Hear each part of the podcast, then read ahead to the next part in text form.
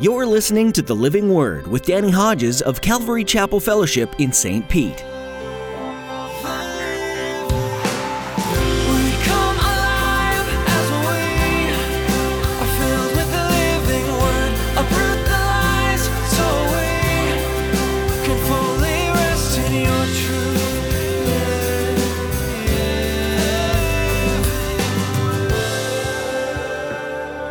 At the present time, your plenty will supply what they need, so that in turn, their plenty will supply what you need. There may come a time when you have a need, and then God turns things around for them. And the intention is then there will be equality, as it is written, quoting from the Old Testament, wandering in the wilderness when God provided supernatural manna from heaven. He who gathered much did not have too much, and he who gathered little did not have too little. In today's message, Pastor Danny will share with you that God has a plan to take care of his children. While God can care for his children supernaturally, and he does, he made a way for us to take care of others and have others take care of us. The Bible says that your surplus can help someone who's in desperate need, and one day the roles will be reversed. No matter which one you are right now, it's important to care for those in Christ who need a helping hand. They may just care for you one day. Now, here's Pastor Danny in the book of Acts, chapter 2, as he begins his message Detachment, Devotion, and Daily Attachment.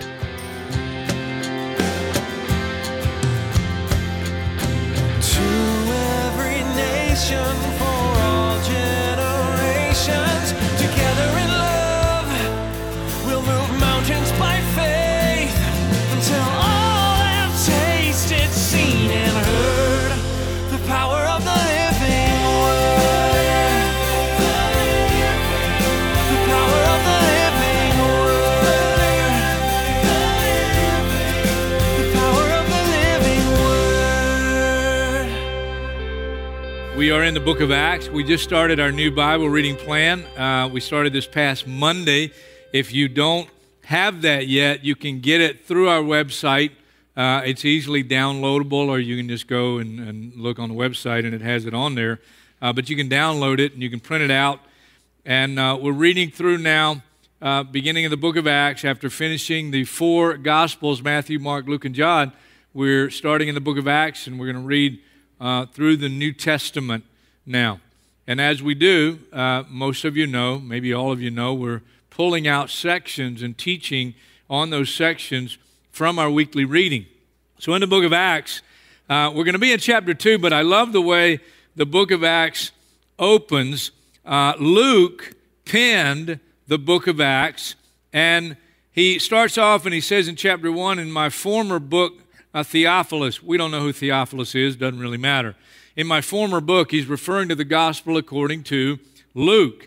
I wrote about all that Jesus began to do and teach until the day uh, he was taken up to heaven.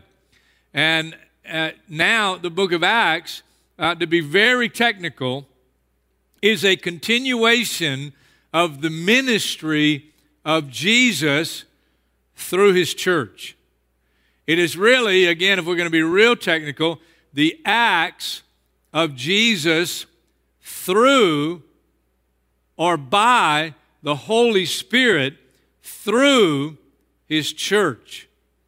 And you'll find uh, in the book of Acts fulfilled um, what Jesus said that uh, we would be his witnesses beginning in Jerusalem and then in Judea, Samaria, and the uttermost parts of the earth. And you find God calling um, Saul of Tarsus. He becomes the Apostle Paul, links up with a man named Barnabas. They become missionaries to the then known world. And just an amazing book. I love this book, the book of Acts. We're going in chapter 2. And when you find chapter 2, uh, the context here is Peter has just gotten up on the day of Pentecost.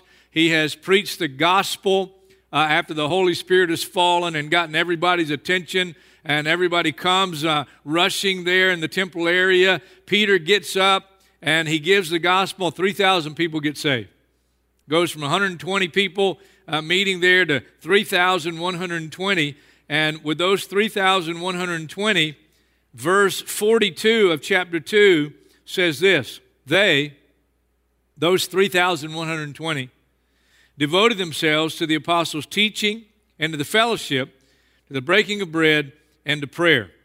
Everyone was filled with awe. And many wonders and miraculous signs were done by the apostles. All the believers were together and had everything in common. Selling their possessions and goods, they gave to anyone as he had need. Every day they continued to meet together in, the temple courts. They broke bread in their homes and they ate together with glad and sincere hearts, praising God and enjoying the favor of all the people. And the Lord added to their number daily those who were being saved. I want to start us off diving into one of the words here. It's in verse 47, praising God and enjoying the my translation, the old 1984 New International Version, the favor, the favor, or the grace of all the people. It's the uh, Greek word charis. Charis, the divine influence upon the heart and its reflection in the life. That's a great definition. The divine influence upon the heart and its reflection in the life. And one of the things that happened uh, with these people who had put their faith now and trust in Jesus Christ, they were saved, uh, they were Christians, uh, this is the church, because their heart was changed, there was a detachment from materialism. And a synonym of materialism is greed. They were selling things. Uh, the impression I get is uh, they were not selling everything, they were selling some things. They were selling things that uh, they consider now excess, uh, things that they didn't really need. And they gave to anyone as he had need. Reminder in Jesus' coming, before the cross, he blasted the religious establishment. He blasted the religious leaders. He accused them of many things, but uh, specifically, he accused the Pharisees of their love of money and their lifestyles, which exhibited not serving others, but self indulgence.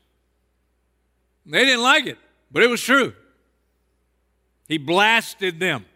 They loved money, they had self indulgent lifestyles, and now, this group, in the midst of that religious culture that was so filled with materialism, greed, self indulgence, you have these people that have put their faith in Jesus Christ, and now there's a detachment from this culture of materialism. It's a religious culture, but it was a culture filled with materialism and greed.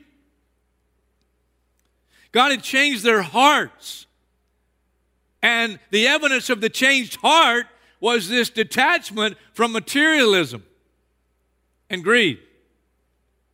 Now, you flip a couple of pages, you go to Acts chapter 4. Turn over to Acts chapter 4 with me, and you go down here to verse 32. Again, it tells us, verse 32, all the believers were one in heart and mind. No one claimed that any of his possessions was his own. That's amazing. That's convicting. But they shared everything they had. With great power, the apostles continued to testify to the resurrection of the Lord Jesus and much grace. There's that word again, charis. Charis. Much grace was upon them all. There were no needy persons among them. For from time to time, those who own lands or houses, and now we have a little more specifics on some of the things they sold. Those who had land or houses, and again, the impression is uh, this is land that they didn't really need. It, it was extra land, it was an extra house. They sold them. They brought the money from the sales and they put it at the apostles' feet. They came and brought it to the, the church and it was distributed to anyone as he had need.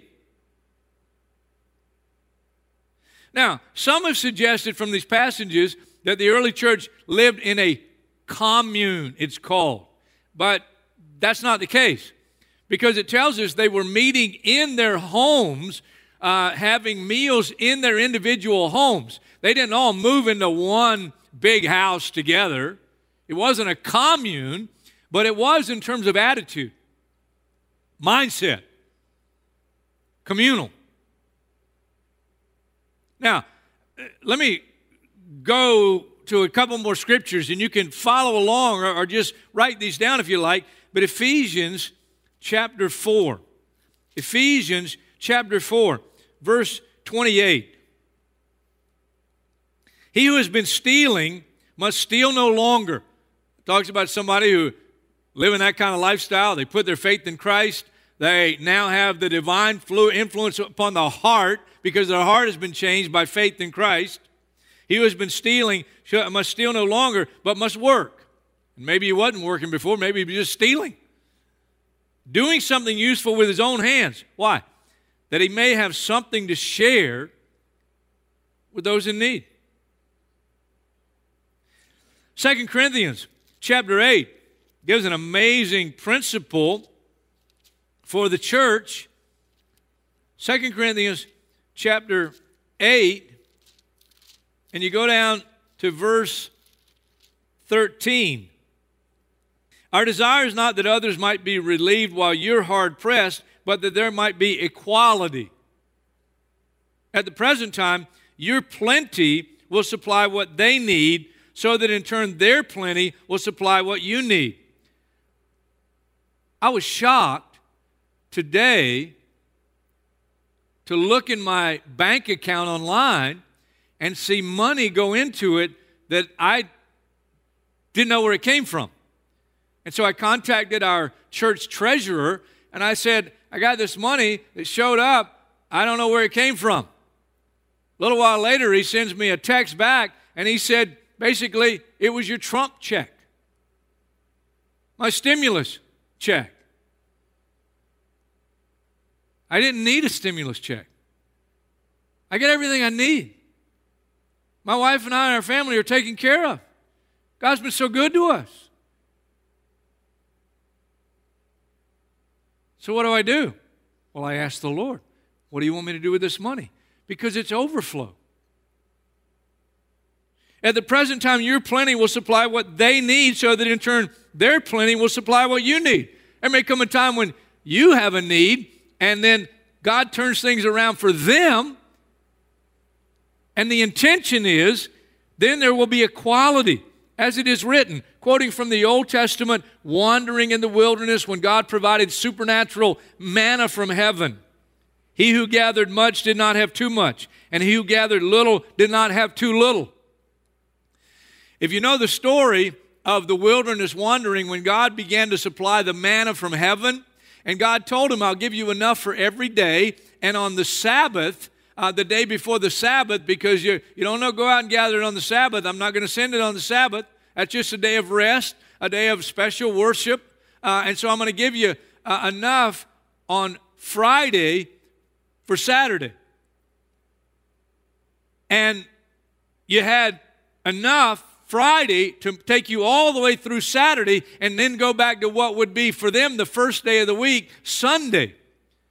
You know what they did? They didn't listen to God.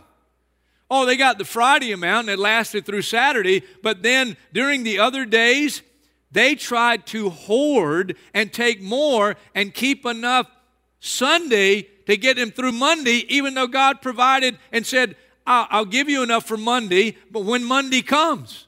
But now Sunday, so I'll give you enough for Sunday. And you don't need to hoard on Sunday uh, to have enough for Monday. But they didn't listen to him. And because of their greed. On some of those days of the week, they would try to take more than enough to last them through the next day or through the next few days. And you know what happened? Next day they get up, and what they tried to hoard, there were maggots in them. And God said, That's not the way it works. But because of the materialistic mindset and their greed, they didn't trust God. And God's intention is hey, He's going to provide for each one of us, but sometimes He does that in the church because sometimes we do have more than we need. And God's blessed us with more than we need. And His intention is that we reach out, that we help others. Some, some in this early church, not only uh, was their heart changed and they were freed from materialism and greed, but it freed them up to now follow the call of God in their lives. In the text, the second one in Acts chapter 4. I stopped at verse 35. Go back with me and look at verse 36. Joseph, a Levite from Cyprus, whom the apostles called Barnabas, which means son of encouragement, sold a field he owned, and he brought the money and he put it at the apostles' feet because his heart had been changed. Now he's detached from this materialism, uh, materialistic mindset, this greedy mindset. And it's interesting, it tells us he was a Levite. He had a calling on his life to serve God full time. And a couple of scriptures I'll just throw out. We don't have time to actually turn to them, but Numbers chapter 18, verse 20, and Deuteronomy chapter 10, verse 9 tells us that a Levite wasn't supposed to own land. Interesting. When he got his heart right with God, he said, Not only do I not need this, as a Levite, I shouldn't have it anyway. And he sold it, brought the money, to the church, laid it at the apostles' feet, and this guy, Joseph, also called Barnabas, is now not only freed from materialism and greed, he's freed to follow the call of God in his life. And what a call it was. He links up with the greatest apostle to the world, to the Gentile world, the apostle Paul, and they become an unstoppable team to take the gospel to the uttermost parts of the world in that day. Maybe think of the guy we call the rich young ruler. And the Bible tells us that he came to Jesus. Good teacher, what must I do to inherit eternal life? And Jesus said, Well, you know the commandments. He says, Well, these I've kept since I was a youth. And Jesus said, Well, there's one more thing you lack. Go sell everything you have, give it to the poor, then come and follow me. And you'll have great riches in heaven. The Bible tells us that that man went away very sad. He was a man of great wealth. And despite how nice he might have been, despite his moral upbringing, his heart, his heart was attached to the things of this life, the things of this world, in such a way that he wasn't willing to say yes to Jesus and no to all the stuff. And so he missed out not only on salvation, but he missed out on what God's will was for his life. So many other people in the scriptures. When the Israelites came into the land of promise, a man named Achan kept back some of the goods, the riches of Jericho, the first stop in the land of promise, hid it under his tent, in his tent, underneath the ground somewhere, and then ruined his life and took his family down with him. Sad, sad, sad stories. Now, back to the church. This early church. What a time. What a church. The divine influence upon the heart and the reflection in the lives of these people, detachment from materialism and greed, and a spirit of giving. And for a period of time, no needy persons among them, because those who had gave. What a time. The challenge in a church like this is not to allow the materialism and the greed back in. It's a tremendous challenge. When you get to Acts chapter 5,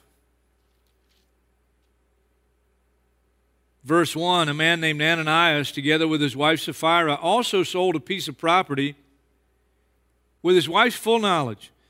He kept back part of the money for himself. But he brought the rest and put it at the apostles' feet. Then Peter said, Ananias, how is it that Satan has so filled your heart that you've lied to the Holy Spirit and have kept for yourself some of the money you received for the land? Obviously, God gave Peter what we would call a word of knowledge supernaturally about Ananias' sin. Didn't it belong to you before it was sold? And after it was sold, wasn't the money at your disposal? What made you think of doing such a thing? You've not lied to men, but to God.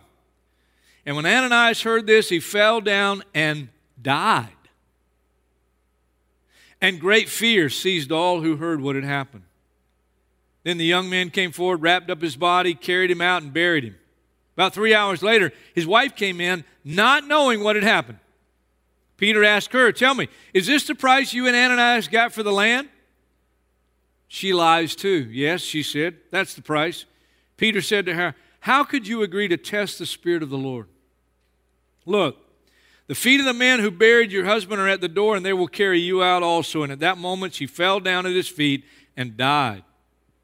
Then the young men came in, and finding her dead, carried her out and buried her beside her husband. Great fear seized the whole church and all who heard about these events. Now, I know for some of us that seems like such a heavy thing for God to do in response to what Ananias and Sapphira did. Whatever you think about it, one of the things it tells us is how serious God is about this thing called materialism and greed and how evil it is. It's not just wrong, it's evil. It ruins lives, it ruins churches. Paul the apostle wrote 1 Timothy chapter 6 verse 10, the love of money is a root of all kinds of evil. Some people eager for money have wandered from the faith and pierced themselves with many griefs. I need to hear this message. You need to hear this message. we need to hear this message. I'm, I'm a blessed man. My wife and I do not lack. I have excess. I need to hear a message like this. What does God want me to do? 1 Timothy chapter 6 verse 10 that's pretty clear. But if you keep on reading, 1 Timothy chapter 6, verse 17, listen to this. Command those who are rich in this present world not to be arrogant, nor to put their hope in wealth, because it can be here today and gone tomorrow.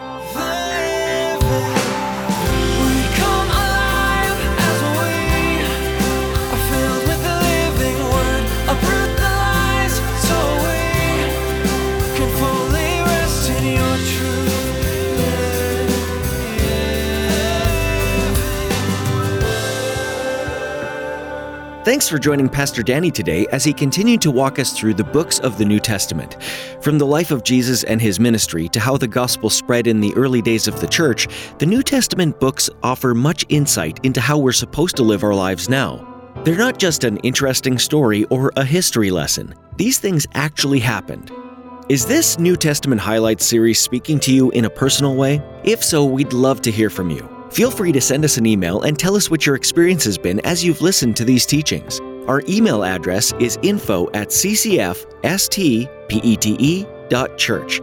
That address again is info at ccfstpete.church. stpete.church. If you happen to be in the St. Petersburg area, come join us and hear from Pastor Danny at Calvary Chapel Fellowship. We're holding services each Saturday at 6 p.m. and Sunday mornings at 9 and 11 a.m. You'll find all the information you need on our website, ccfstpete.church. Thanks for tuning in today. Here at the Living Word, we value digging into Scripture in order to learn and to grow in our personal pursuit of God. So we hope you'll join us again next time as we continue teaching the Word and reaching the world. We look forward to the next edition here on the Living Word.